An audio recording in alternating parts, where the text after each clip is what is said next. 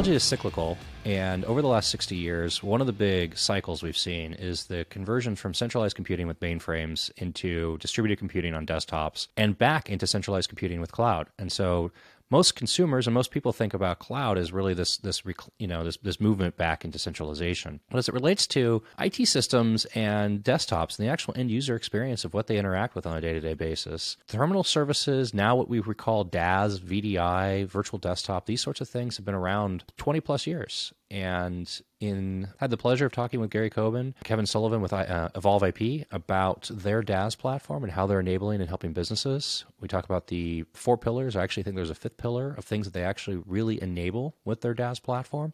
And and really how DaaS is a tool to solve business problems and how many business problems really can be addressed and solved with DaaS that aren't actually even really considered a lot of times. It's a very fun conversation for me. I hope you get something out of it as well. Gary. But you know, other than that, you know, I wouldn't worry about it too much. oh goodness, yeah, it's um. I mean, nowadays, if like you're not used to just talking blankly into your computer screen, you know, it's just do people actually exist anymore? I'm not really sure. So we're in we're in we're in that world. We'll start it yeah. that way, huh? So my name is Gary Coben. I'm the um, senior vice president of the channel here at Evolve IP. Um, 2023 marks uh, year number 15 for me at the ch- at the helm of the channel at Evolve IP, and uh, so um, always excited to talk to my good friend Max Clark. Yeah, Max, uh, Kevin Sullivan. I am the director of solutions engineering here at Evolve IP, specifically focused on our compute practice, and uh, may not have the the tenure of Gary, but I am working on year number seven here at Evolve, and have been in the cloud space since uh, around 2012 or so. So have uh, definitely been around the block a few times, but not as many as Gary. Well, he's a lot smarter than me, so it, it, it you know, t- it took me twice as long just to, to get to where. You know, I'm I want to actually segue on this for a second because uh, the other day I was in a conversation, and the average tenure now for senior executives at a company is right around two years. CISOs, I think, is eighteen months. CIOs is like twenty to twenty four months ish. As like when you look at stats, that's the average tenure, and you know, 17 years 15 years and 7 years is um, I wouldn't really equate it to tribal knowledge but when you talk, when you talk about like um, longevity of uh, you, you, know um, experience and roles and leadership and just like that arc of like watching the business evolve over that period of time I, that says a lot. I mean that's a that's a pretty I don't I don't know how you like leverage that or talk about that more but a, a lot of what I've started talking about with companies is you know, if you're expecting your staff to turn over to every two years, like how are you onboarding and training and bringing people up to speed? And is an MSP a good place for you to be looking at, anyways? Because that MSP is going to give you that, uh, you know, um, that that continuity, you know, of operations that maybe you can't you can't get yourself anymore. So you know, I'll, I'll throw a comment in there because, uh, oddly enough, I have a 31 year old daughter that also works for Evolve IP. she, she, she, runs our um, account management group. Um, so the, the, the, interesting thing, of course, is when we get into the technology, um, you know, when you reach my age, 60 plus, um, you know, my expectation is if is that if my PC breaks, I expect my company to buy it. Her expectation was I'm not using it anyway. I have my I'm using my MacBook. I just want access to your desktop. Um, now, when it comes to longevity, what I remind her of, and I would remind all young people, is that the guys and gals making the decisions to hire people are in my generation and we value tenure and we value seniority and we value time. We don't value people that have, you know, five different jobs in 10 different years. So, um, Evolve IP, I mean, this is not a new business, obviously. It's been around for a while.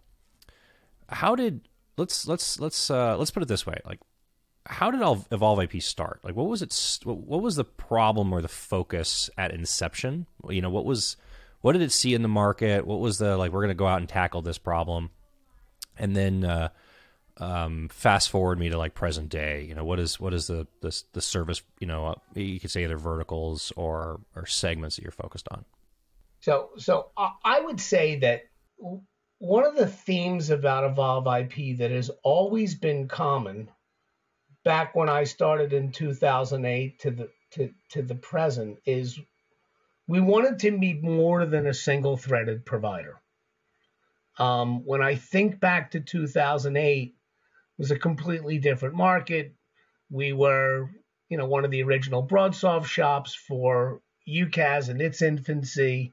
We had a contact center play. We had um, hosted applications in terms of things like Exchange, and um, uh, we had a security uh, practice too that was based on things like antivirus and hosted firewall. We knew that that thematically, if companies bought one solution, they were more apt to continue to buy additional solutions. And that has, you know, truly been the cornerstone of what we've tried to do over the years. Now, um, as Kevin will tell you, um, when he joined the company was in the beginning of virtual desktop. We were as as far as I can tell, we, had to be one of the very first people that were out in the marketplace talking about hosted VDI. Um, and so when I look at what the company does today, you know, we're focused in, you know, primarily four core areas, right? You know, we know what's happened to, in in the UCaaS market, so we are, you know, from a voice perspective, focused entirely on Microsoft Teams Enterprise Voice and Cisco WebEx Enterprise Voice. Um, and but I think a big focus for us these days is in hosted desktops for, for a lot of reasons. Um, one of them being you can't get PCs in bulk now, even if you wanted to. So, um, you know, the, the continuation of geopolitical forces and global chip shortages, um, and the ability for IT professionals to do more with less, we think is driving the market for virtual desktop. As contact centers begin to move their people remote, right? There, there's, you know, when they're working in their living room, they no longer have access to an on site supervisor, hence the continued proliferation of collaboration platforms like a Teams, like a Zoom, like a WebEx. More importantly, though, the last person you want to buy a $2,000 PC for is for an employee whose average tenure is less than six months. Um, so we are really starting to see that be a big lift for us. Um, so still in the contact center space, but but we also we have our own intellectual property for contact center. And I would say that's pretty much fundamentally for customers that are heavily embedded in Microsoft Teams or Cisco WebEx. But we also have the ability, which I'm sure Kevin will share later on, is we have the ability to stand up any UCaaS or contact center platform inside of our desktop because of you know again you know when when when you when you liken the what VMware and Citrix has done relative to enabling real-time audio video um, our ability to run a Five9 client or run uh, Zoom or run an Avaya client inside of our desktop is really making is really making is really driving things from a virtual desktop perspective for us.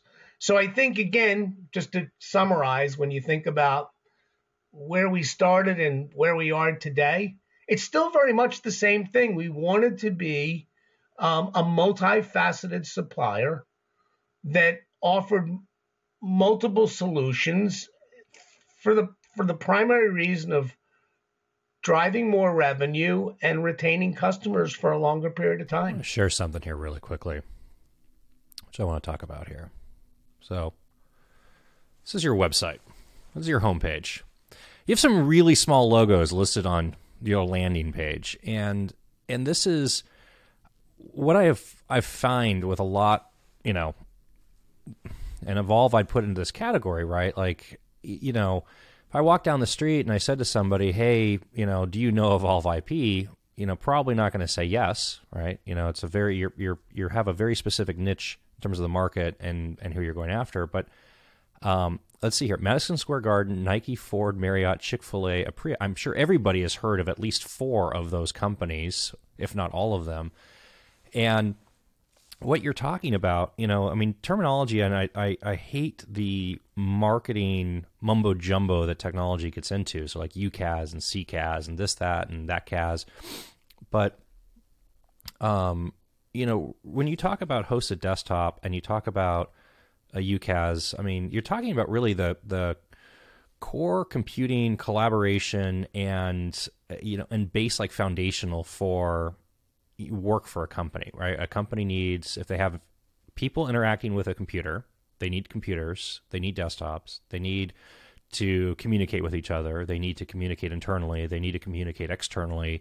Um, you know, not every company would say they run a contact center, but almost every company runs some sort of interaction with either clients or vendors calling them, customers or vendors calling them, and really that's contact center functionality for most people you know like do you need to record your phone calls? I mean that's a contact center. Do you need to do agent training? That's a contact center. So um but anyways y- you know the the virtual desktop thing is always kind of interesting to me. And, and i'm and i'm i want to dig into this because you guys see this as a service provider. So obviously your your customers come to you in part because they're interested in virtual desktop and, and so we have you know vdi we have DaaS, we have hosted desktop. I mean, there's all these different terminologies that come into, you know, what is what versus the other thing. But this isn't like, I mean, at this point, I remember seeing my first Microsoft based virtualized desktop, I think in 1998, you know, which of course, and this was on Microsoft NT4, Terminal Services 1. And that concept of having resources centralized and then a screen display remote goes way back to the birth of everything with the original mainframes, the original, you know, microcomputers and and the birth of the internet in the 60s. I mean, you're, you're it's it's like it's new it's like this is the new thing, right, for companies to be looking at that's really like 60 plus years old, right? So um and and and I want to hear actually your take on this because when I start talking about this with somebody that doesn't have experience with it, they'll say something to me like, "Well, what does it look like?" And I'm like, "Well, what do you mean what does it look like? What happens when you turn your computer on? That's what it looks like. It's just your computer's not on your computer anymore. It's like over here in this other place instead." So walk me through that conversation of somebody who I, I think there's you, you touched Gary, you touched on a on a on a business problem, right? Like how do we get equipment to to an employee? How do we buy the equipment, source the equipment, deliver the equipment, manage the equipment? What do we do if the employee turns over, right? I mean, there's there's there's more problem statements in that I want to dig into, but you know, so you know, somebody that's going out to solve this problem, you know, let's talk about that interaction of like, you know, how do they? What's the journey look like for them? yeah, I was gonna say if you don't mind, Max, you, you touched on a couple interesting things there, right? So First and foremost, I agree with you. Right, we live in a, a cyclical industry, and I feel like IT in general has been a constant pendulum swing from distributed to consolidated computing, right? We constantly go back and forth, right? Mainframe virtualization, distributed computing, edge computing. We're constantly making that that variation. So on that point, right, re- remote desktop capabilities have been around, I mean, the protocols that we leverage to connect to them are almost as old as I am, right? It, it has been around since the 90s. And interestingly enough, that technology, for the most part, hadn't really fundamentally changed throughout that time.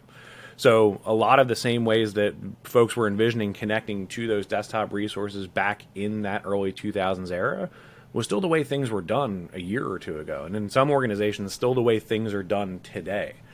The big thing that has been a game changer for the industry is now the ability to do optimized real time audio and video in a desktop, right? And, and just like yourself, I'm, I'm not a huge fan of terminology and buzzwords because I feel like we tend to set ourselves up for failure a lot with that because a lot of times like, you say a word like optimization, right? And it means different things to different people depending on who it is that's receiving the message.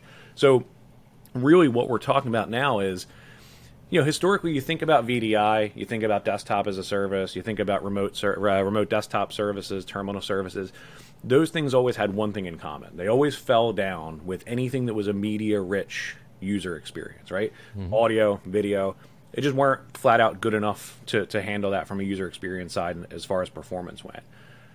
Mostly, that was a combination of two things, right? The protocol that you use to deliver the desktop, right? So, again, we're still using RDP, which has been around since the 90s.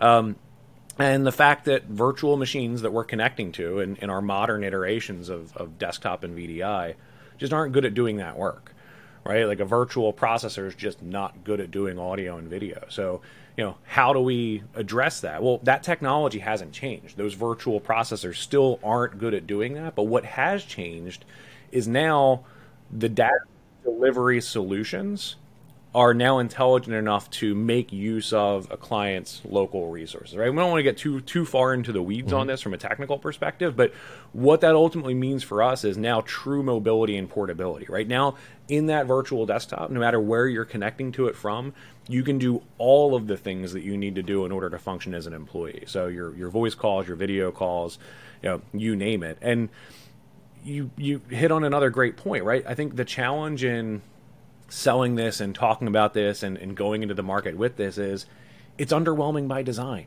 A desktop is a desktop is a desktop, right? We don't want it to be complicated because we understand users have all different levels of technical aptitude. So it then becomes more what are the business challenges that a desktop solution, if it's well formed and well articulated, allow us to solve? And I'm a huge fan of like making things overly simplistic and mnemonic devices and things like that. So you know, the, the way I approach it is DaaS is simple, right? And simple, kind of tying back to security, mobility, performance, and logistics. Those are the four main key areas from a business challenge perspective that a well formed DaaS or desktop solution can help an organization solve for. May I add something to that? Because what I think is very interesting is that there has been a fundamental shift between the conversations that were going on in boardrooms in 2022 to the conversations that are going on in boardrooms today. And here's what I mean by that. Um, last year, we were talking about okay, the pandemic is over, but remote work is here to stay. How do I make my user's experience that works from home the same as my user's experience that works from the office? Now all of a sudden we've come into 2023. There isn't a a news feed that I don't get on a daily basis that announces a new slew of layoffs impacting all companies, all sectors, all geographies. So all of a sudden now, the thing that's on your customer's mind is um, I have to do more with less. I'm going to have to have, you know, I'm not concerned about controlling my budget. I'm concerned about the fact that my budget will be cut. I'm concerned with the fact that my headcount will be reduced. I'm concerned over the fact that I've got significant constraints going on within IT. The, the, the thing about the whole concept of the PC process. I got to procure it. I got to provision it. I got to secure it. I've got to manage and support it.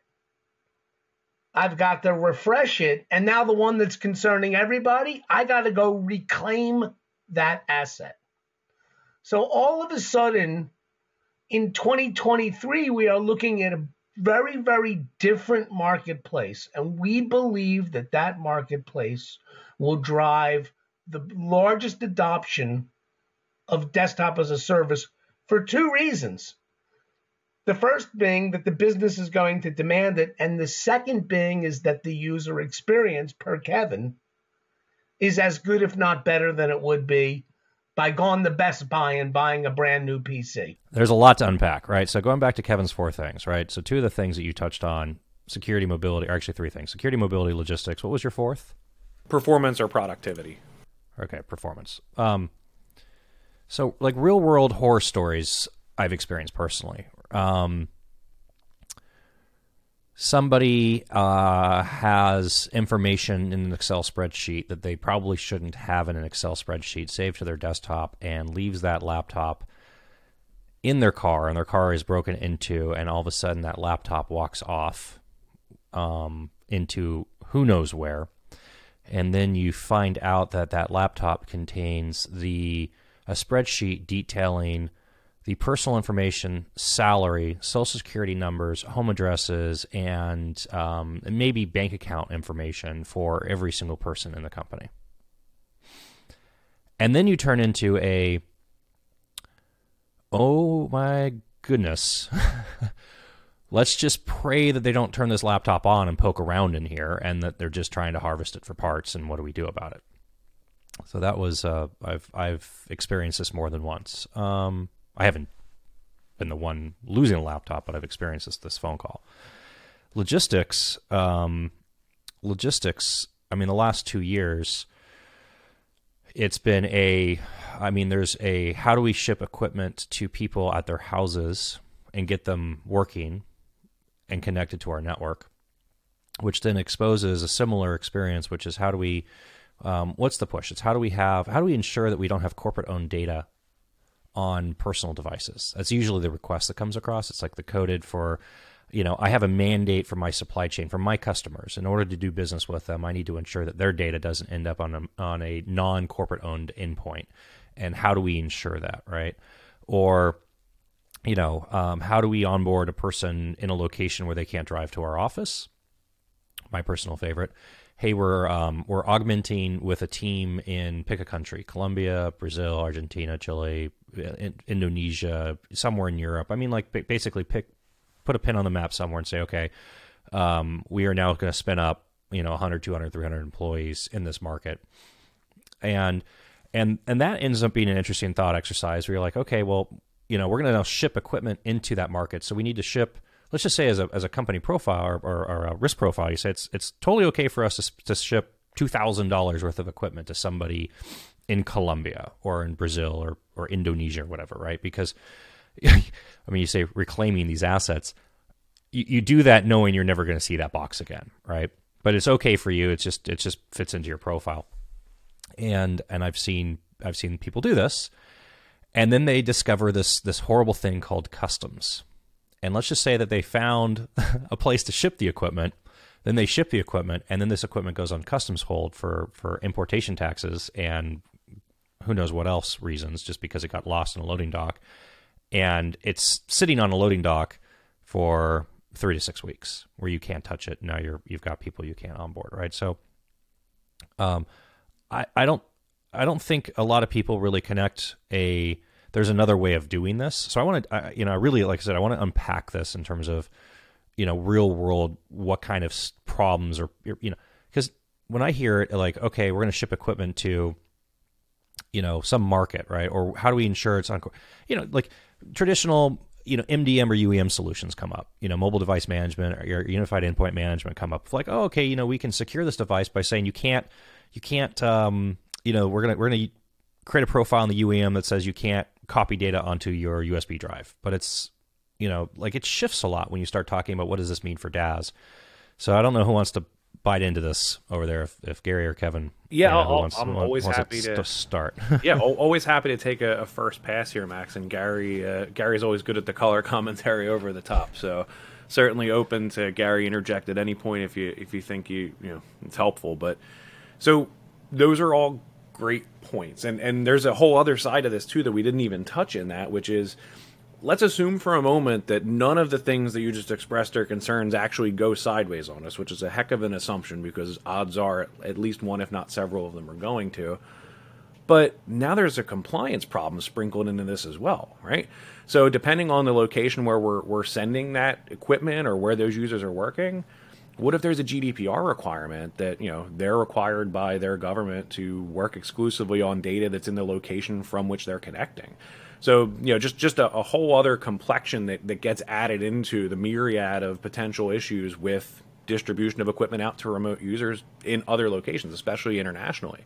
Um, so all of that said, right, the the foremost part of this is how do we extend out to remote users, wherever they may be, this idea that, hey, I have these four logical walls that I've built of my data center, right? And historically, all of my servers, all of my data, all of my stuff is there. But when people need to work on that stuff, we're breaking containment, right? We're taking things out of that protected environment to do whatever we're going to do to it, and then we put it back when we're done. So the argument that you know we make or, or any DaaS provider makes is hey, why not take where your people are doing their work on that stuff and put it directly next to where that stuff is, right? So now those four logical walls, from a security perspective, from a compliance perspective, apply not only to your data, not only to your servers, but where your people are working as well, because now they're just connecting across the internet into that environment to do whatever it is that they need to do as part of doing their job.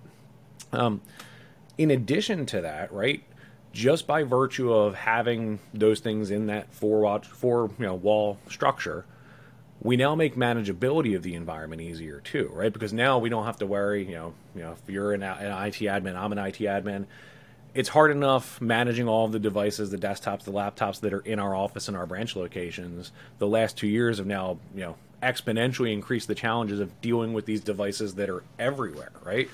So if we can control where those devices are and have a single management pane into them, one single location where we can do things, I mean, human nature to me says that when something's easier to do, we tend to do it more often and better, right? So things like patching, right? Like antivirus definition distribution. So it becomes easier to manage our environments. And when we manage our environments, our environments inherently become more secure as well. So again, I know we're kind of jumping between some of those different things that we siloed out, but all of these things are interconnected, right? The logistical problems go hand in hand with the security problems because if folks are taking that laptop and we're shipping it out to Colombia and they're pulling data down on it locally and that laptop goes missing, like you said, very problematic depending on what the nature of that data is. And sure, you have to worry about the liability of personal information, but especially in like the healthcare field as well. Now, even if no one ever acts on that data, does that constitute a breach? Do you have to report that? Are there fines that are levied onto your organization? Does it become increasingly more challenging to get cybersecurity insurance going forward too, which is you know a whole other financial consideration that goes into this as well. You know, I, I got to add some color to this because as I'm sitting here and I'm I'm thinking about this, um, and I'm looking at everybody's background. So I live in Philadelphia. My office is in Philadelphia. Today I am working from home. I see Kevin's background. He's working from home. I see Max's background. He's working from home. So you got four guys with a lot of tenure. We're all working from home. Last time I checked, most of the people in my IT department, they work from home too. And that further add an element of complexity to this when those 350 machines show up in King of Prussia or show up at my IT's employees' apartment building on a pallet, right? Like, I think we're all forgetting the fact that we still need to do three to four hours of work on a factory PC before it's even ready to be sent to an employee to use. Um, again, last time I checked with Kevin, the average time, you know, not you're not doing a lot, but the average time to provision a new brand new PC is probably three to four hours. Of course, what do we love about virtual desktop? I can provision 300 virtual desktops in 10 minutes. Yeah. And and and your example is not an exaggeration of let's ship 300 devices and our IT person lives in an apartment because and like okay we're going to have a pallet delivered because it has to be t- you know like this is I, I feel like I feel like DaaS gets. Um, I feel like a lot of things in tech, people immediately go to it from a, you know, how do we quantify cost and cost reduction and cost savings? And you say, okay, what's our current IT program? And how does that map up against going into a DaaS platform? And by the way, you guys offer different versions and flavors of, of remote desktop, so we should talk about that too. But you know when you when you line those up you'd say oh you know i'm going to best buy and i'm buying a pc for 300 bucks and it's you know it, that's it and i run this pc for you know 20 years right but um that's not really the mentality of what you're solving with DaaS. This isn't like, a, hey, we're going to find you a cheaper way to run a PC versus going to Best Buy and buying it. I mean, you're you're talking about real business problems of how do you manage users at scale? How do you provide logistics at scale? How do you solve compliance issues at scale? How do you solve cross border data domain issues at scale? You know, like this is, um, you know, how do you how do you manage an efficient IT operation at scale? You know, I mean, I started in IT. I think the ratios were sixty five to one, so sixty five employees to one IT person. And uh, you know, last last stat I saw was like 165 to one, and I'm sure that stat's going up and you know so it's it's I, I, think the mentality around DaaS has to shift a little bit in terms of like this isn't competing with buying a $300 PC and also when I saw this the first time again 1998 we were talking about MTBF on devices right so a PC maybe had a had a usable life of 2 to 3 years you know just with with technology advancement and and uh, um, you know manufacturing quality but the thin devices at that point had a 30 year MTBF estimate. I mean, there was no fan, there was no moving parts, there was no hard drive, there was nothing. I mean, you, you, know, one of them had a demo where they would come to your office and like literally put the thing in a bowl of water and take it out with a hair dryer and then plug it in. Um, and I mean, really impressive. But you know, we we get into this conversation also around like what does the device look like? Well, what device do I use? What device? And, and it's in many cases it's just it's the device you already have, right? Like I mean, how you know, if somebody's onboarding into your platform and is going to use Evolve IP, you know, it, it, you don't see very many like thousand person like we just materialized out of thin air with a thousand employees, right? Like there is there is a legacy, legacy and a lineage of that IT program.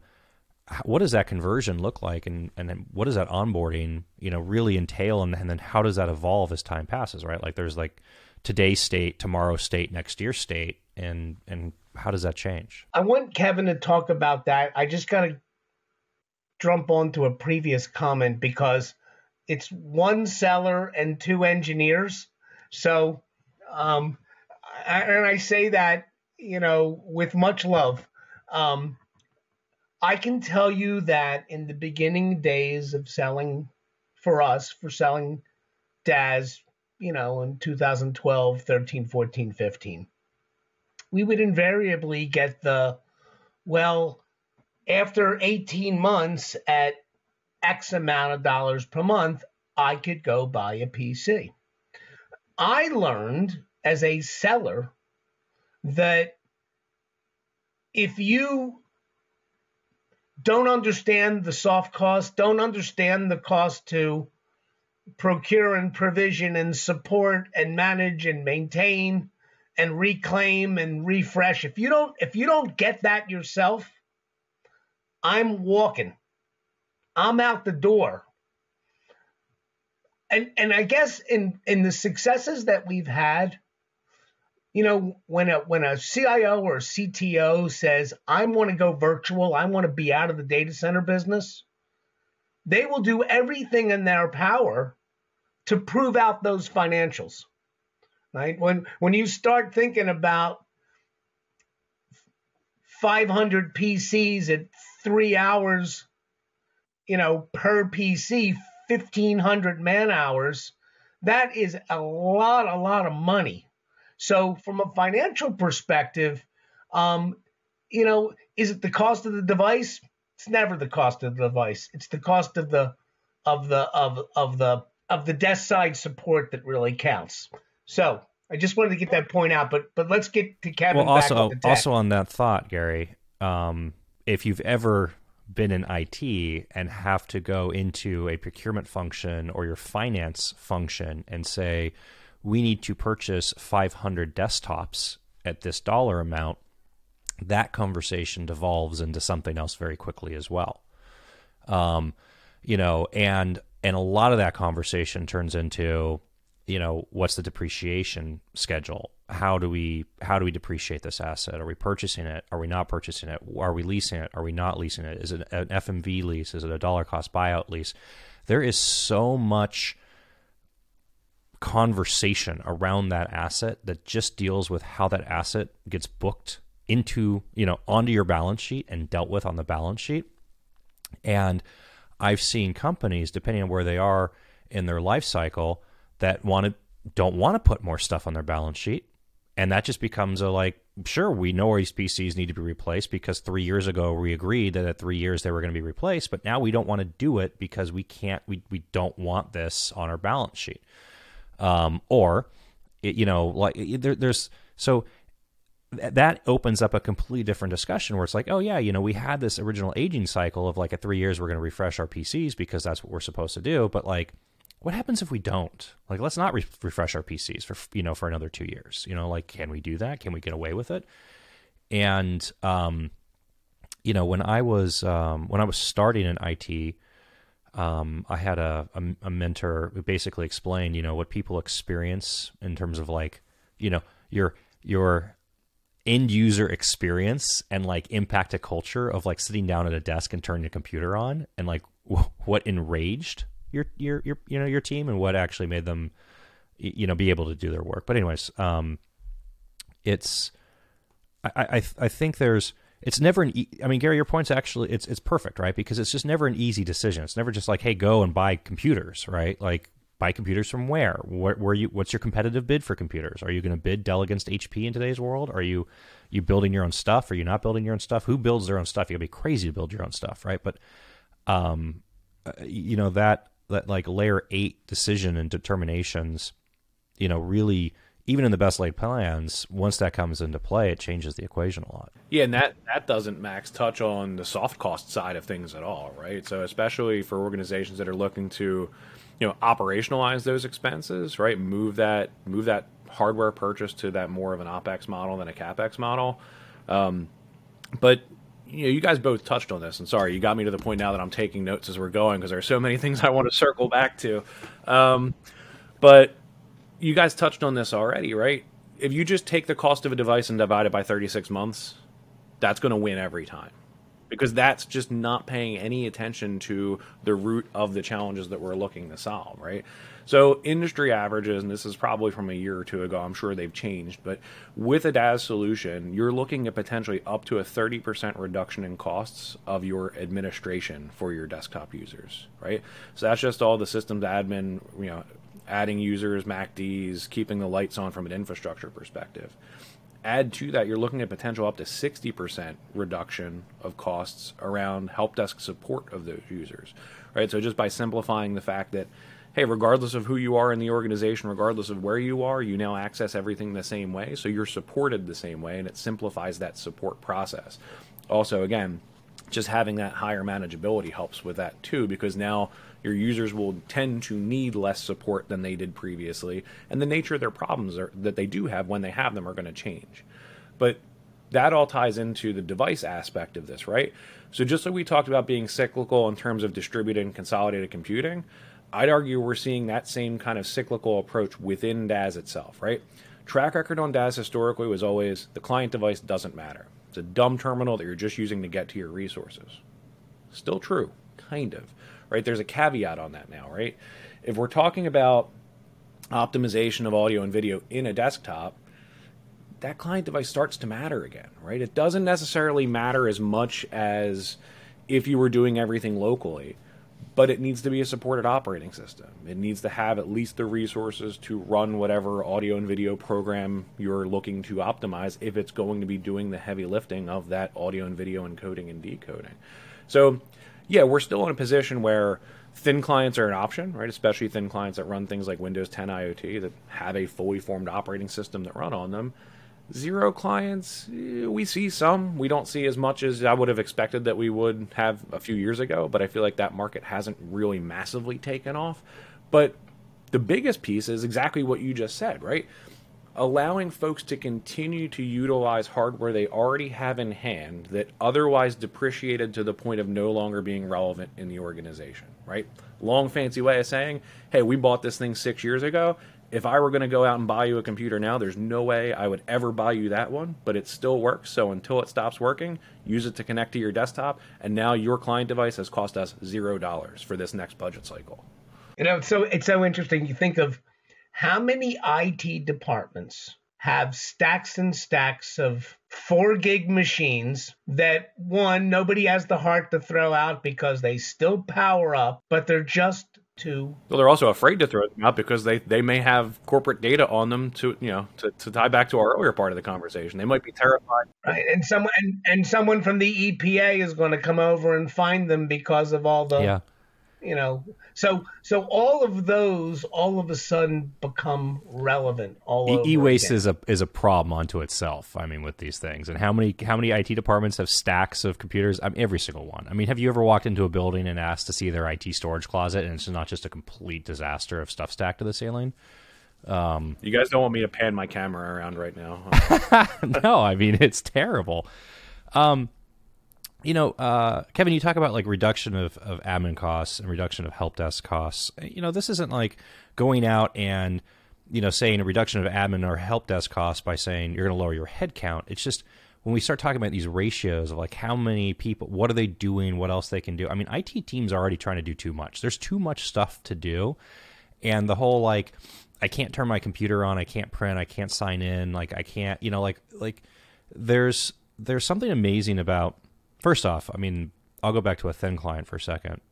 There's something amazing about a thin client device because it doesn't do anything. And if for some reason it breaks, you just replace it with another device, and the device costs you almost nothing, anyways.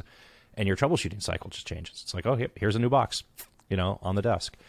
Um, and you know, and I, th- I think there's also a, um, a, a mistake that gets made or a, a misconception, which is a migration to Microsoft to Microsoft 365 to Office 365 and consumption of cloud services. You know, saying, "Hey, we're going to be on SharePoint and OneDrive and and you know and uh, of course you know hosted Exchange, hosted Outlook now through it." That doesn't alleviate these processes and these costs. Like you still have help desk and you still have configuration and you still have user assistance and you still have onboarding and you still have all this stuff that you still have to do. So moving into Microsoft 365 doesn't sh- doesn't alleviate this stuff for you. It just changes what your problem area is, right? Like it's like this isn't like you know, there, there's not like, oh, we flipped the switch and we're on SharePoint now and we don't have to deal with this anymore, right? Like that's that's not the case. Yeah, correct, right? And and you know, I, I've had the luxury of having been on both sides of this equation, right? So I, you know, prior to working on the cloud side of it, I was an IT director for a consolidated back office for a number of real estate investment firms, and you know, one of the things that we struggled with was was you know budgetarily, like you said, right? How IT's always been asked to do more with less. And you know, as Gary mentioned earlier, the state of things right now in the world, IT is being asked to do more more with more less, right? Like budgets probably have never been tighter than they are right now. More and more with more less. We're gonna we're gonna we're gonna caption that. Trademark, gonna- right? I got to I got to get that on a T-shirt somewhere. Um, but I'm a huge proponent of if you're ever talking to a service provider and they start to tell you about how you can reduce your staffing and your headcount, eject from that conversation because having been on that side of it, it's no one's. To me, it was never anyone else's business when I was dealing with vendors of how I managed my team. You can tell me all the ways that I can augment my team and the ways that I can help them, but what we should all be driving towards isn't reduction of staff. It's how do you better utilize the resources that you have to be seen as more of an asset to the business than a cost center. Because in my experience from the corporate IT side, that was always the struggle, right? IT was always seen as this bottomless pit that organizations just threw money into and never saw a return of. So if we can simplify a lot of the admin, uh, the administrative parts of the job, all the keep the lights on stuff that frankly, most of us don't enjoy doing anyway. Now we can free ourselves up to be more of an asset to help with line of business applications and productivity enhancements and developing new processes and workflows. And IT can now start to actually impact the business in a meaningful way as opposed to just being something that a business spends money on. You know, Max, you know how we how we hope this recording will help us?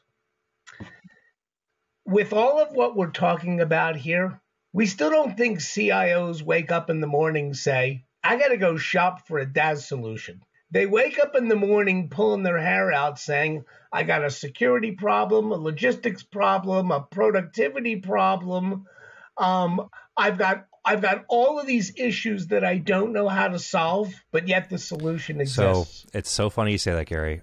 I what I do for our clients is translate. It's just I, I mean it's just that business problem to acronym in the technology stack that solves that business problem.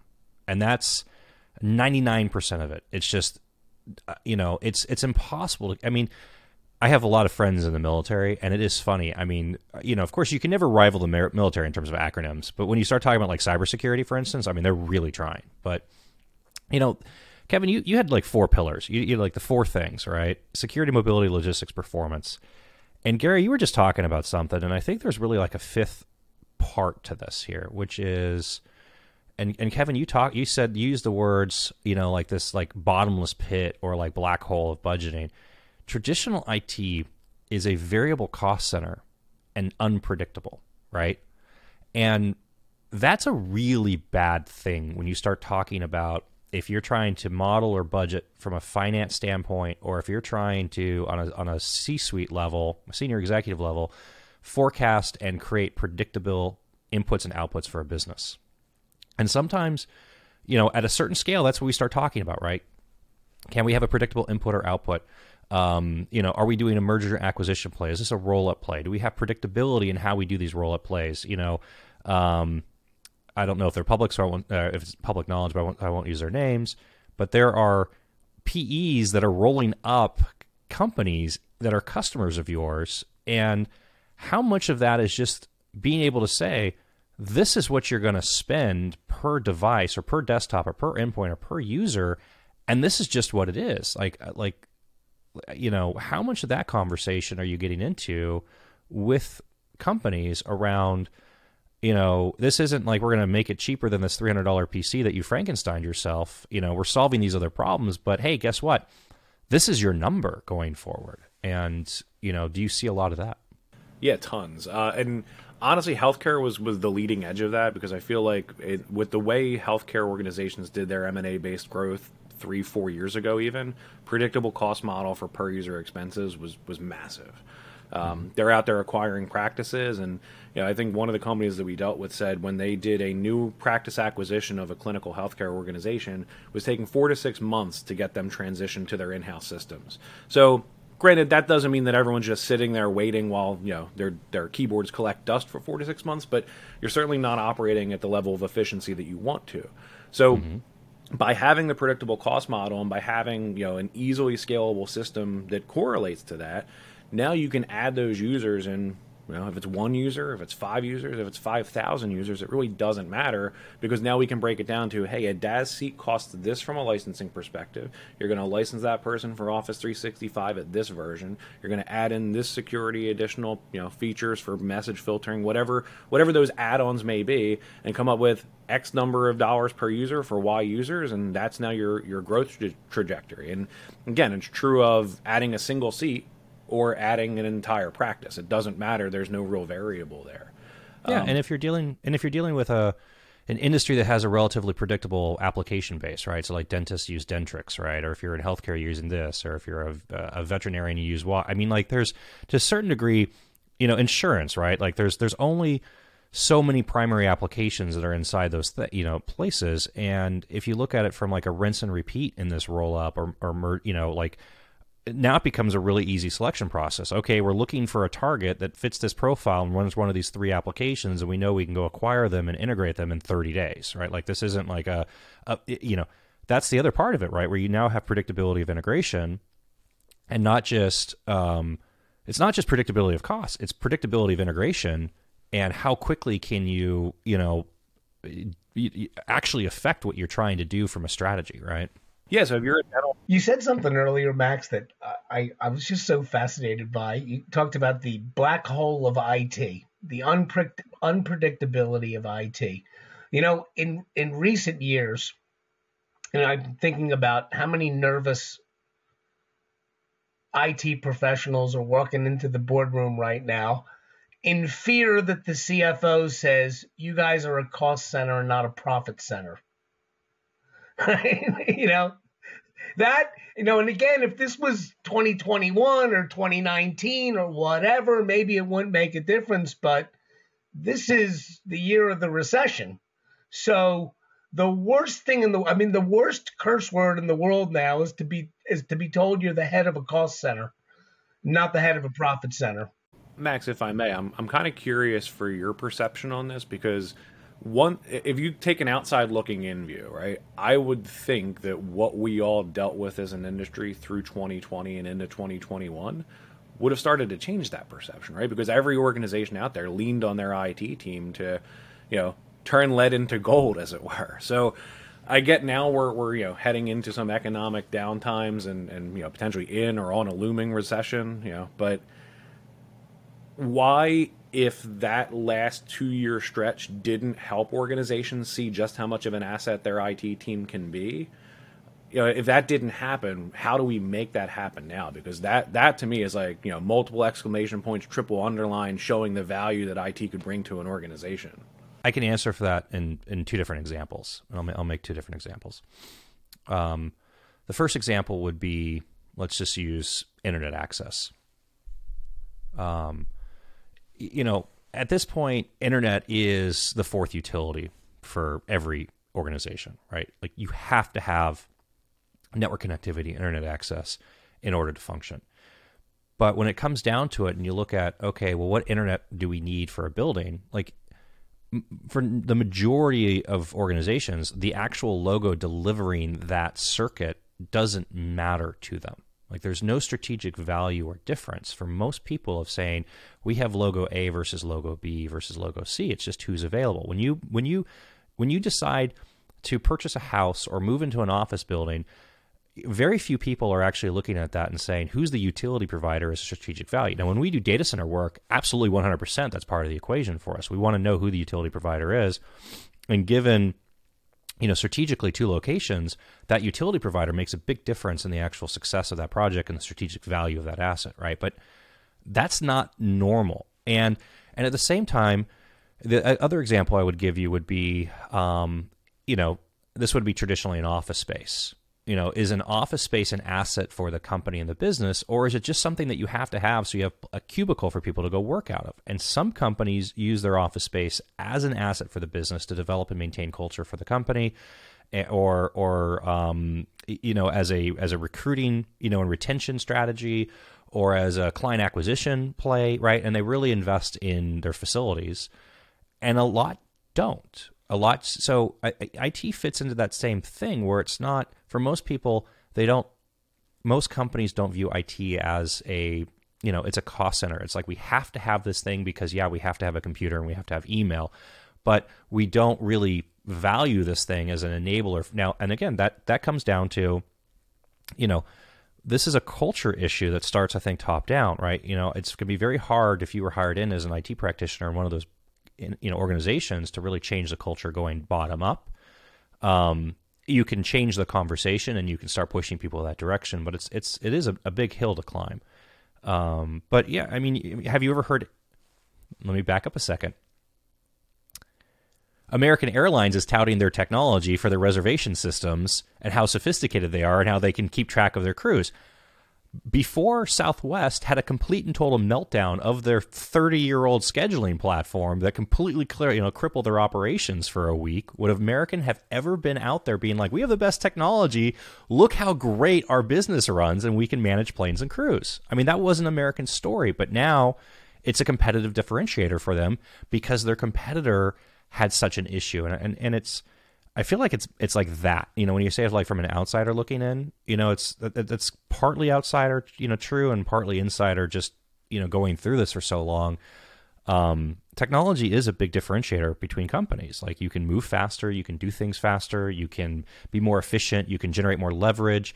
We talk about like you know hiring people in Colombia, and I don't want to make this like a wage issue, but you know the cost of U.S. labor versus Colombian labor is different. The cost of Indonesian labor is different, and you know when you're you know competitive on a global basis if you're not taking advantage of global resources, right? And like these are all things that technology gives you the ability to do, right? But um, anyways, hopefully that kind of gives you some sense. So we we you know, like I get asked like how much internet should we have? Well, you should buy as much as you can afford, and and that's what you should run. You know, like what's your budget? You know, should should every office have 10 gig? Yes, absolutely.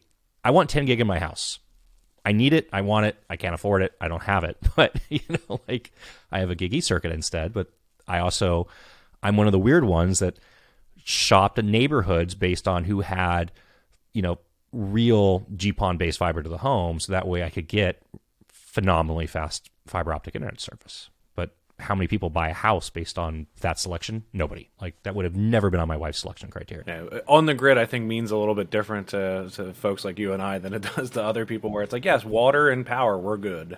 There's more awareness to it, right? You know, if you had to go work from home in 2020 and you had horrible internet at your house, you were very aware of it. And I had clients that you know executives at companies that were you know that had horrible experiences and they knew exactly what times of the day they could not work because virtual schooling was going on and the neighborhood was just being crushed with kids on you know video conference with their schools you know doing schooling from home. And i mean again senior executives running large companies that shifted their working hours to the point where they were working like vampires because it was the only time they could be on the internet, you know, and and and we solve those problems for them in different ways. But but you know, it is it is amazing. You know, just to shift a second here, it is amazing when you think about the change in you know tastes. Um, you know, I mean, our days are consumed with going from a Teams meeting to a Zoom meeting to a Teams chat to a one on one WebEx meeting, whatever the case may be.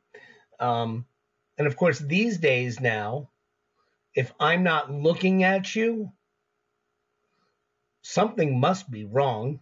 You're probably not dressed.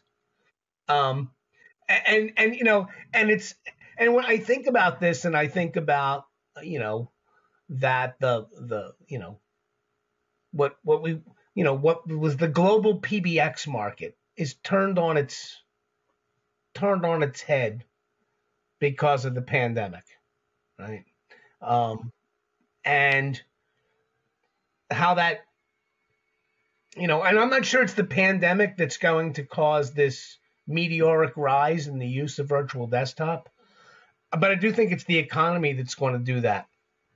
And I think it's going to take people like you, Max, to be to be telling you know to be telling clients you you know what the problems are but yet you haven't reached the conclusion on what the solution is. Let's talk about this right? You know you talk about like the, the four things you solve. I really I, I think you solve five things okay right? So the four things the four core things that you solve and there was a comment of no CIO wakes up in the morning and goes, "Oh, I need to deploy a DaaS solution to solve my problems." Right. So, what are the entry points? You know, we, we've talked about a few examples, but like, let's I want to let's talk about this really. Like, what what do you you know what is a CIO trying to solve? What is a CEO trying to solve? What is a board trying to solve that creates this like we have to go find a solution and hopefully they you know figure it out and plug the pieces in or have somebody that they're working with that can tell them like here's how you solve this problem. But you know what are the trigger points that people i don't want to say the whole like what keeps you up at night? you know kind of question but you know.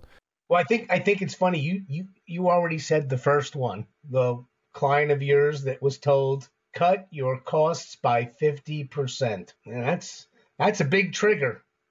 Once they start realizing how much of their of their cost from a time perspective is doing things they they've hated doing for the last 20 years anyway. No one wants to help Mary Lou launch Excel, right? Yeah, I mean there are a lot of them, right? You know, the, the problem is we know in the industry that you know DaaS is a great hammer. How do you get everyone to see the problems that they have for nails, right?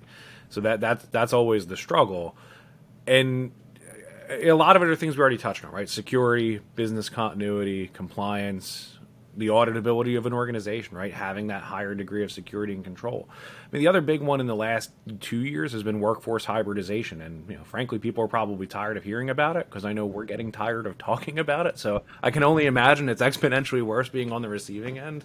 Um, but even for organizations that have every intention of bringing 100% of their workforce back in house and i hate to think about this right because i don't want to i don't want to manifest this into the world but what happens if two months from now you decided you're bringing everyone back, everyone's back working in the office, things are, are, humming along, and we find ourselves right back where we were in March of 2020, right? You have to then send everyone home. So even those organizations that don't think that they need this still need a contingency in the back of their head of what happens if we go down this same path again and we have to fully hybridize our workforce or fully mobilize our workforce. So, you know, that's a big one. The security piece is always a, a huge one, and, and, compliance goes hand in hand with that based on whatever industry you're in and the regulatory bodies and the alphabet soup that govern it, right? You know, if you're healthcare, HITRUST, HIPAA, if you're, you know, financial services, FINRA, FFIEC, SEC, you name it, GDPR, we already talked about for, for international organizations. Like, how do we lever things that when you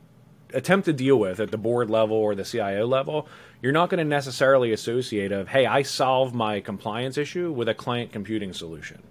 Hey, I, I solve my business continuity problem with a client computing solution. So drawing those lines of, you know, understanding that DaaS is more than just client computing. It's client computing in a way that allows us to sustain being remote, that allows us to sustain continuity of operations in the face of adversity. Uh, and then obviously the cost piece is all that Gary mentioned, kind of sprinkled into that with the reduction of effort around supporting an environment. Kevin and I talked about this a couple weeks ago, and uh, I, I, sure hope I can communicate this the way we were talking about it. yeah, in our industry, everybody's always been talking about the impending event. The impending event. People are not searching for security solutions after they've been breached. Of course, by the same token, so many of the security companies are selling FEAR, right? There's only two types of companies those that have been breached and those that haven't been breached yet. We find it very difficult to want to talk about things like that. We also know that if we talk to a client that is in the midst of making a huge PC procurement, and all of a sudden wants to check the box and get a quote for desktop as a service, it is really just to justify the decision that they've already made. So it's just that we think that there has to be a change in the thought process with, you know, that it can't be based on the impending event. I am opening up a new location that will have 300 people and I need to supply them with something. Um, or same token, I love the security elements of DaaS. Right now, I'm locked out. Can you get it installed on Monday? Um, Kevin, is that a fair statement? Uh, I'm going to go to you real quick because I know we sort of talked about that if if we start talking about desktop as a service from the perspective of the impending event, we may already be too late. Yeah, I mean, I think that's fair, right? Uh, like like you said, uh, if an organization is scrambling in the wake of a problem, um, then it's not so much a, a, conversation around the business challenges that you can address, and really looking to stem the the loss of blood from that particular wound, right? Um, so, so that's always a challenge, and, and you're not going to walk into an organization that just had a network security breach as a result of a laptop or desktop that was out there in the world that got compromised, and get them to seriously commit the time spent around a table to talk about, well, we can put in this desktop solution that you know has a lot of components to it and a lot of conversation that has to go around it, right? That's like telling folks like, you know, I'm going to help you avoid getting hurt instead of putting a bandage on where you're hurt now. Uh, so yeah, it, it definitely should be more proactive than reactionary, but you know, even in organizations like that, there's still an opportunity for us to talk about ways that this solution can help them. They're probably just going to be looking to pull the trigger on something that's a bit more um, point in time reactionary to the specific nature of the problem that they had. and it's funny. The the last component on that is, I am sure the wounds are still are still wide open on the immediate panic that set in in March 2020 when everybody said, "Get out and don't come back." That my guess is that most IT professionals want to try to avoid what they had to do during the pandemic, which adds yet another element of you know having this be a much more proactive conversation you know i had this is i mean it's so relevant to what you asked earlier in terms of like the relationship between it and companies um, and i have a client who had done a teams voice deployment i mean in january of 20 i think is when it went live December of 19, January of 20. I mean, something right there. It was fresh enough that there was organizational resistance coming back of like, well, what do you, you know, where's my physical phone? And I don't have my my speed dial button anymore to call, you know, to call my wife's cell phone or, or what, you know, what just anytime you forklift a major piece of technology, like what comes out of it on the other side, and and then shutdown orders came in, and everybody was forced into a work from home. And um, and within two weeks, the conversation had completely shifted. Where you know just just just by happenstance and by by timing and luck, you know the IT team had deployed, you know something that became massively business enabling for the company and they were ready to go and it just it was just timing i mean you talk about like preparing for the event i mean i spent 20 years in southern california talking about the 10.0 earthquake that we have to prepare for. And it took me, I feel like, a decade to actually understand that most companies just wanted to talk about it. They didn't actually want to do anything to really prepare for it. you know, like let, us see, what do you want to go to next? You want to talk about like deployment and integration and administration, or do you want to talk about? Should we talk about flavors of, of DaaS first? What do you think is is is a better place to start? Let's talk about flavors of DaaS, and I think this is also surprising for people because when you talk about you know this this thing that is desktop as a service. Now you're really talking about hosted application, application delivery. You're talking about session hosts and you know shared desktops. Not shared desktops isn't the right word terminology, but I'll, I'll use that crudely. You're talking about VDI, virtual desktops. You're talking about you know so how how does a company that's looking at this make sense of I mean, because I mean, you know, the technology is new in the first place, the concept is new, and then you start talking about the options become complex and, and there's a depth of them. You know, how do you walk somebody through that decision process and help them figure out like, you know, this line of business and this user, you know, user base is here, and this line of business and this user base is here, and and you know, is it all for or, or nothing, or is it individualized? You know, so so I, have got some I've got some thoughts on that, Max, and because you you you know the audience of people that I sell to, which is the indirect channel, that these are not people that traditionally have sophisticated IT backgrounds.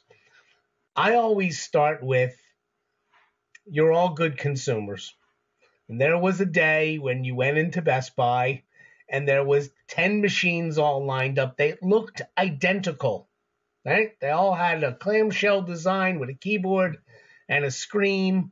And you started looking, and there was one that was $399 and one that was $2,599.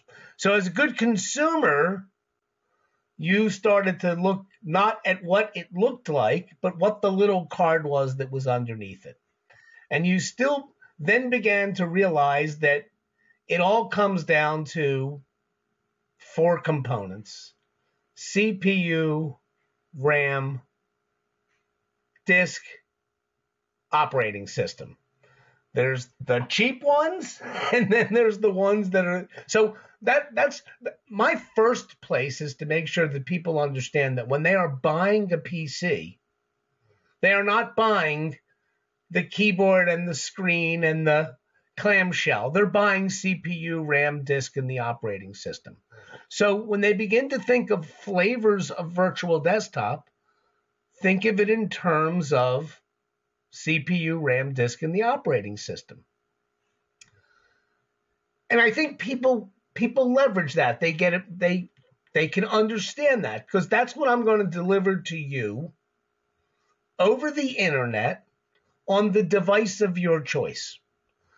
So now becomes the element of, well, do you want this hosted privately in my data center? Or, Mr. Microsoft, do you want this installed in Azure?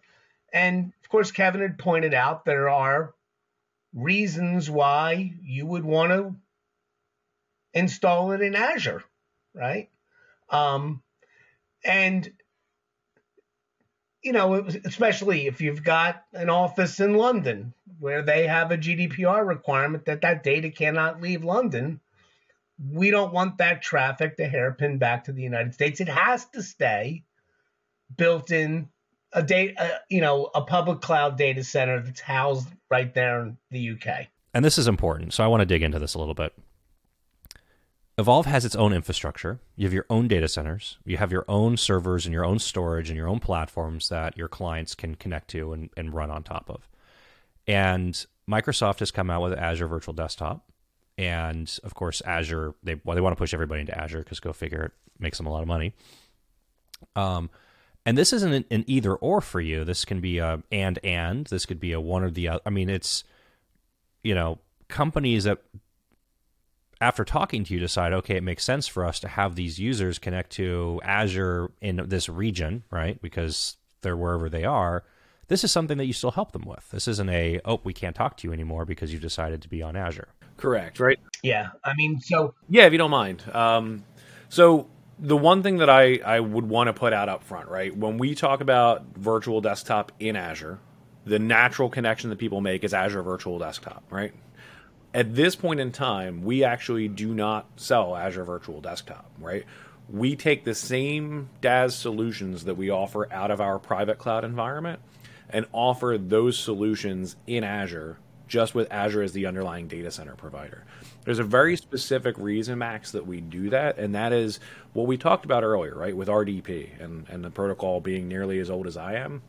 So, with Microsoft's Azure Virtual Desktop solution, when that first really started to, to come onto the scene, one of the limitations around it was that it was still primarily using the RDP protocol for remote access to those desktops. So, where that left users is, a lot of the same challenges that we historically associate with VDI of you know the fall down of audio and video and, and media rich applications, that stuff was still prevalent in those solutions because of the protocol limitations. Now, in their defense, Microsoft has worked to address that and change that, but we have a very good track record with the VMware Horizon and Citrix solutions that we leverage that specifically enable us to offer the best user experience that we can with optimizing that audio and video capability in their DaaS platform. And the end of the day, anytime we're talking about any form of client computing, the most important aspect of that is the user experience. Because if users can get into the platform and work in a secure fashion, but they're not working in a way that's conducive to the to how they want to work, it doesn't matter how good the solution is; they're never going to adopt it. How active are are companies, or, you know, are your customers and an average and saying, you know, this should be on VMware Horizon or Citrix, right? Like, is this something that even gets exposed to them, or just something that you go through? you know a questionnaire and, and sizing and, and technology and stack and it just ends up being like okay this belongs here and this belongs here and it's just completely transparent to the customer it's a little bit of both, right? I'd say the, the vast majority of our customers come to us and say, "Hey, I need to be able to get to the, to the grocery store, to church, and to the office," and they don't really care how they get there. And then we get some folks that come in specifically and say, "I'm a Ford guy, I want to buy a Ford. I'm a Chevy guy, I want to buy a Chevy." Right? So it's it's those same kind of battle lines that are drawn there with brand loyalty to one solution versus the other. Um, each solution has its merits, right? Each has some things that it does a little bit better than the other. Uh, the vast majority of our customers at this point in time are on VMware Horizon and Horizon Cloud on Azure for our desktop solution. But we do have some customers for whom uh, DaaS via Citrix is the better fit, whether that means they want to do some stuff with published applications, whether they're layering in some additional like app protection features or something that you know ascribes to more one solution than the other.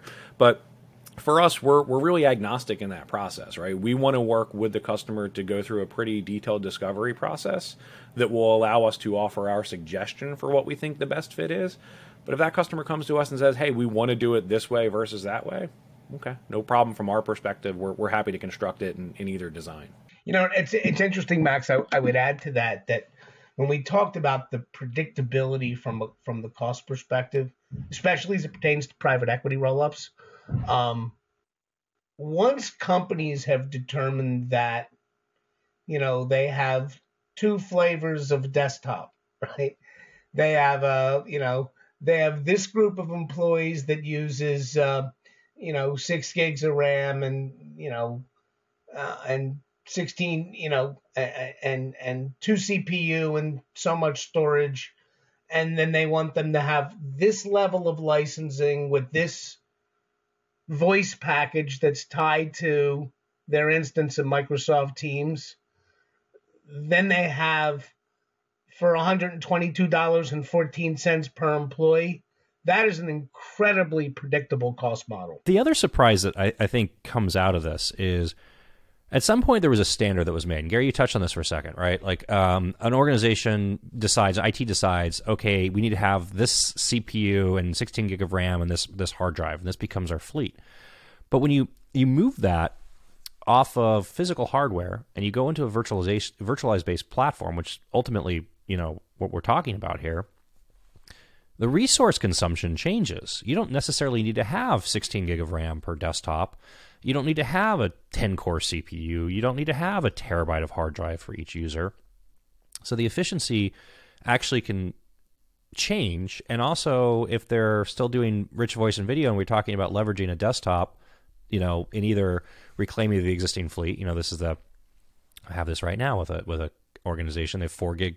They have laptops with four gig, right? But you're still going to push, you know, voice and video processing down to the device. So that's also coming off the platform. So how do you how do you walk through that sizing exercise of saying, you know, like I I know you've got this much CPU and this much RAM and this much hard drive now, but you know, you don't need it anymore. I mean, is this just they have to deploy it and see it, and then you resize their environment for them, or you know, is this something that, that comes out up front? Yeah, some of it is is just just pretty evident just through the conversation of understanding what the application load looks like, right, and what the use case is for those users.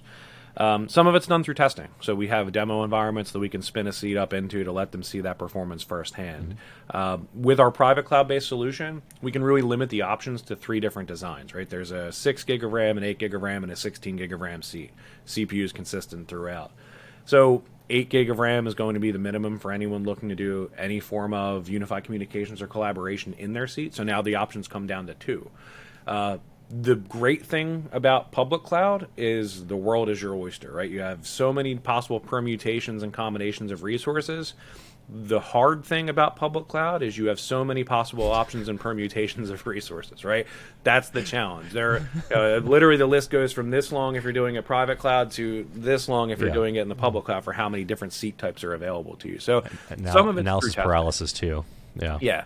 And like you said, right, every client is is over provisioned if you're still in a traditional compute environment where you're going out and buying hardware resources, right? To, to be a mm-hmm. bit of a nerd and, and apply the same car analogy to it, right? Why does every consumer vehicle have a speedometer that goes up to 170 plus miles an hour if we're not allowed to drive it over 65? Because it looks cool is the answer to that question. Exactly. I mean, who wants to drive a? so it's the same thing when you're going out buying a laptop that has you know 16 gigs of RAM and an i7 multi-core processor that you're only running Chrome and Word on. You know, it, it's just it's overkill a lot of times because it's easier to provision things that have more than you need than less, and you can charge more the question that I have back to you, back back to you two engineers is, I think the obvious question is if they have 16 gig machines, do they really need 16 gigs once everything's virtualized? Probably not. Conversely, how many people have bought undersized machines that all of a sudden are trying to figure out if they can get four more gigs of RAM on their machine, which of course in the virtual world is a you know is is is is a toggle Yeah, I was gonna say I would add to that too. Of not even just how many folks bought undersized machines, but resource and applications requirements change over time. So if your company just went through a procurement cycle a year ago, and now all of a sudden you guys introduced a new financial modeling application that needs more than what you bought a year ago, are you going to go through and now expedite your next hardware purchase two years early? Probably not. But in a virtual environment, it's easy to just increase those resources on a user by user basis for only the people who need it. And it can be done immediately. Quick side story, Max. One of the major um, CCaaS contact center providers recently just endorsed Evolve IP's DaaS solution to work on their platform. Um, and Kevin and I both both worked on that. Um, as you know, and initially when the conversation started, it was, yeah, we think we can run your client in the virtual desktop, but the voice must run locally. And of course, we were like, well, that is not necessary. So, you know, so right away, of course, the engineers from this rather large contact center company were like, oh, no, no, no. we can't run the voice through the desktop. And we're like, well, you can, and we're going to prove it to you because it's critically important from a compliance perspective that the voice does run through the desktop and does not run locally. Now, the way I translate that is every application, whether it's QuickBooks or it's some high graphic audio video, they all every, every time you install an application on your machine, they all have the same requirements. It needs so much CPU, so much RAM, so much disk. So while of course we want to test everything, as long as we understand that we have the resources, we can run the application. Let's talk about administration, you know, and and what the actual let's I guess let's say let's talk about the nerd stuff, right? This is the stuff that we we get into of like how does this actually work? And what I mean by how does this actually work, like what is the process for a company that's onboarding with you to like figure out, create, deploy desktops? And then how who is responsible for maintaining them? Who changes them? We talk about help desk function a little bit. Gary touched on this earlier. You know, where where do the lines like like what is Evolve doing? What is the what is the company's IT department doing? How do you work together? Who's responsible for what? Um, and what does this life cycle look like? The the cop out answer, right? The quick knee jerk uh, reaction answer is it's variable um, per customer, right? Because we offer a full spectrum that you can kind of fall anywhere on there in terms of managed services. If you want us to be the platform provider and you bring your own tools, your own licensing, your own management, fantastic. We're more than happy to do that. You want us to provide our remote monitoring and management and antivirus tools into your environment and you manage it? Also perfect. No no problem for us. We're happy to do that you want us to provide our own tools and do the management of those tools for you from an RMM and an AV perspective and do your Windows patching, we can do that too. So, really, there's a little bit of a sliding scale there. The only caveat that we have on all of that is if you expect us to do the management, and this would really be true of any provider, we have to leverage our own tools in order to do it, right? So you can't say, like, hey, I have this antivirus application that I know and love, that I've always known and loved, that I want to continue to utilize. I'm going to toss you guys the keys if you want your provider to manage it, the provider really has to use the applications that their teams are, are adequately trained on. But yeah, the the good news is the administration side of desktop as a service is pretty straightforward. Um, I say this all the time when we're doing demos of the environment, and I'd say 50 50 people roll their eyes, but you know, DaaS to me, if we take the technology out of the equation, DaaS is a relationship, right? All DaaS boils down to is the all the spinning gears and levers that allow us to associate an operating system and the applications that we have with the users that we want to deliver it to. Everything that happens in the middle is just enabling that relationship. So if we look at it that way, all administration comes down to is managing our underlying templates, associating those templates with resources, and then assigning those resources to users. So the only times that a customer or their IT team, whatever will even have to go into the DaaS admin portal is if they want to make changes to their images, right? If they want to provision a new operating system or push new applications, or if they want to update their underlying templates to have the latest revisions of their you know antivirus definitions or their Windows updates. If you structure the way you build that relationship in DaaS well enough, you can do things like leveraging Active Directory security groups for all of your user provisioning. So now, presumably, the same way you do all of your permissioning for everything else in your organization, like file shares and access to servers, you can now just simply add or remove users from groups to provision desktops to them. So if I had an accounting group and I have an IT group, and for whatever reason, you know, Joe in accounting moves into the IT department, we simply remove him from one group and put him into the other. And the next time Joe logs into the platform, he's now presented with the the appropriate desktop that is mapped to that security group. So the user administration side of things is really easy. Um, the other piece that I do want to really point out is from a platform support perspective, we're there 24 7 365 right anything that, that is an issue at the platform level as far as the infrastructure to support the DaaS solution um, that is 100% on us uh, you know as an escalation point or a first responder the piece that we do not specifically do in Evolve IP is we are not end user facing help desk in these environments. And frankly, if I'm the customer, I wouldn't want us to be, right? Because we're never going to know your line of business applications as well as yourself, your team, the vendors with whom you already work on those things, right? Like we're not going to be QuickBook ex- QuickBooks experts. To Gary's point earlier, they can tell you how to go in there and close out your your yearly books for last year. Um, you know, we don't want Gary answering the phone to tell someone how to do a mail merge in Excel. uh, I don't think that would be in anyone's interest. And this goes back to the whole like, this isn't a you're after jo- this isn't a job displacement transition. I mean, you're still your help desk is still your help desk. The, just what they're doing, you eradicate stuff that they shouldn't probably be doing anymore, right? Like yep. IT augmentation, not replacement. That is the the ultimate misnomer that typically happens at the you know, at the supervisor level. We don't replace IT people. We just we just get better utilization out of them. So let's talk about the um, you know, our favorite uh, 10 letter word, ransomware. And, you know, the, the horror story for an organization usually unfolds something along the lines of somebody got an email and clicked the link and it did something horrible to the computer and then it replicated itself throughout the organization and it sat dormant for some period of time and then people came and turned on their computers one morning and they get a wonderful blue screen that says pay us if you want your data back.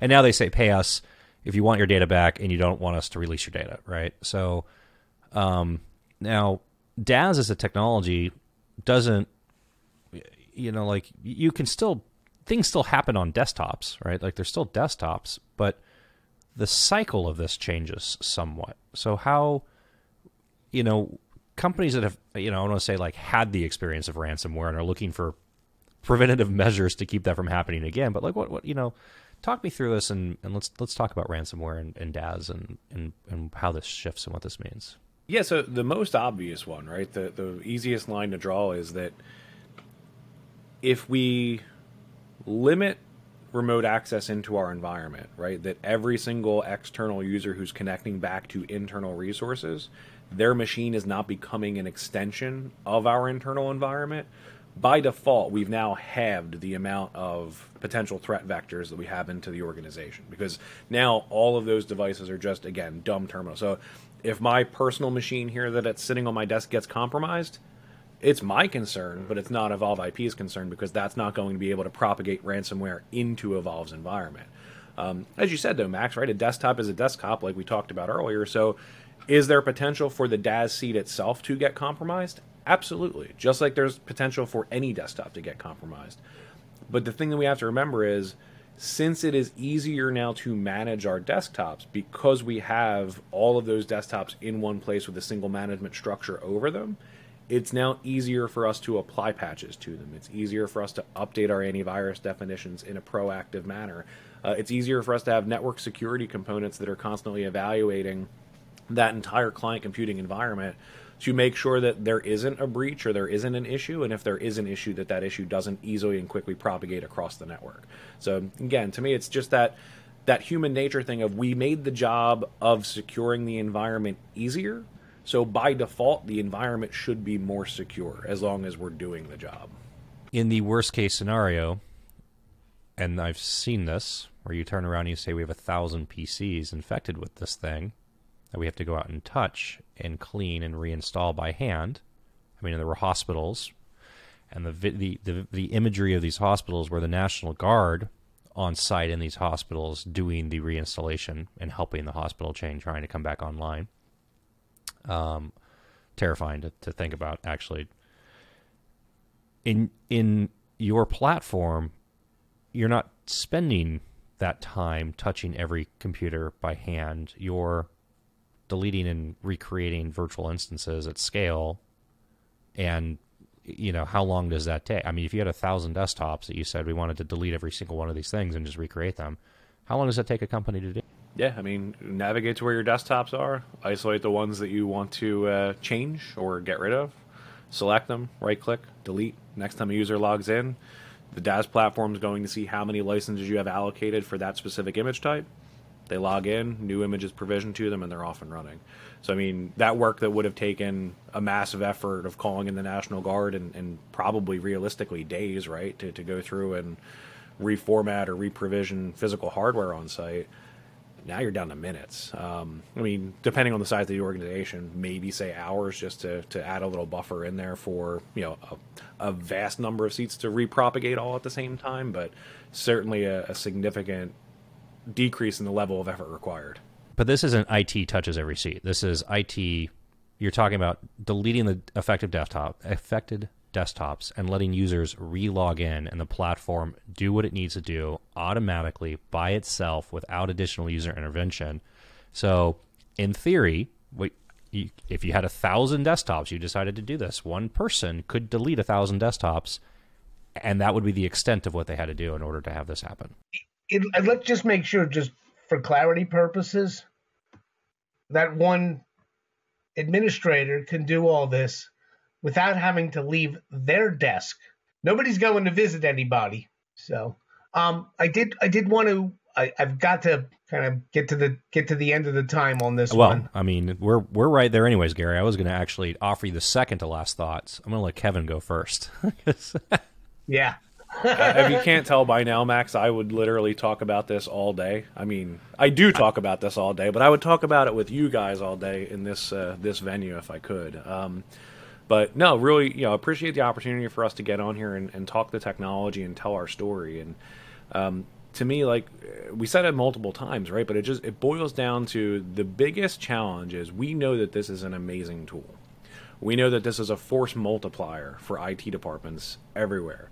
We know that this can solve so many different business challenges that organizations deal with on a daily basis it's just the challenge of how do we help folks out there understand what those challenges are that this solves for because I, I can conceivably say you can come to me with virtually any IT problem, and I can tell you a myriad of ways that DaaS can help you solve that problem. So we need to get out of that fundamental thinking of desktop as a service as being a client computing solution and think of it more as being an IT Swiss Army knife, right? Like it can it can help us do so many of the different things that we need to do on a daily basis. Um, we just have to start seeing it that way, right? We we fall into this trap of like, yes, DaaS is a remote access solution, and it is, but it's so many other things too. And then for the question of what does it look like, it looks like exactly what you're using right now. Correct. Yep. Underwhelming by design. underwhelming by design. Another T-shirt. more with more, more, more, less. Underwhelming by design. There you go. It's more or less underwhelming by design. There we go. We can yeah. simplify that message. Uh, you know, we've we've talked we've we've we've gone around the horn with this, right? But I mean, you've you've been s- selling, supporting, deploying, maintaining, involved with DaaS now for companies that have transitioned into this platform, understand what they're getting, and probably you know, I, I mean, I can't imagine they would. It's it's one of those things that when you make this change, you can't imagine life before that change so, what do you what would you say to somebody that's stumbling across this for the first time and thinking about this and kind of wondering about you know, could we do this? Does this work? Would this make sense? You know, like the, the usual question chain, right? Like, is this appropriate? Is this really going to help us at all? Like, why should we change or you know not do what we're doing today anymore?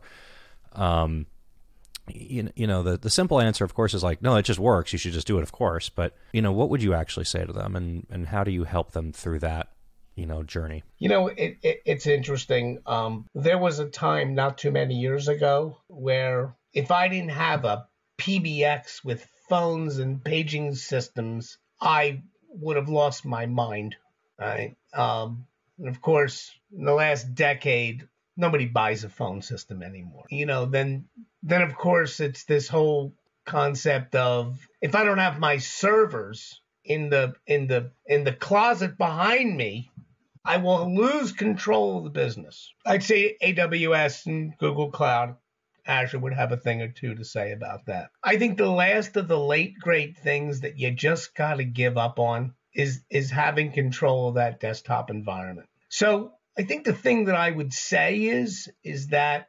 invariably you're going to do it. Just like invariably I needed my um you know my 85 year old mother to give up her Motorola flip phone and get an iPhone. Okay?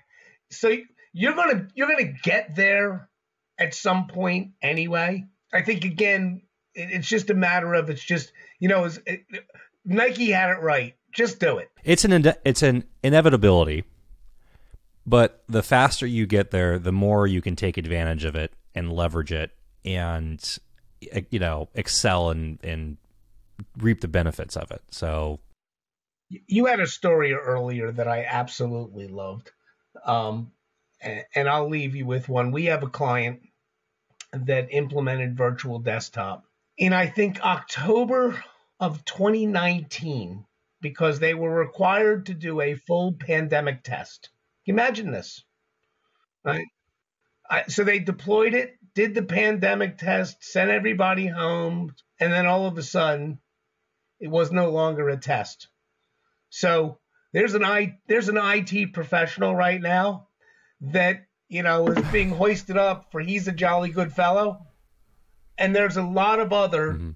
CIOs and CTOs and CFOs and CMOs and CISOs that are out there that will get the same accolades for making the move now. What a, I mean, what incredible timing. Gary, Kevin, it's been a pleasure. Always a pleasure talking to you, Gary. I uh, appreciate these very much.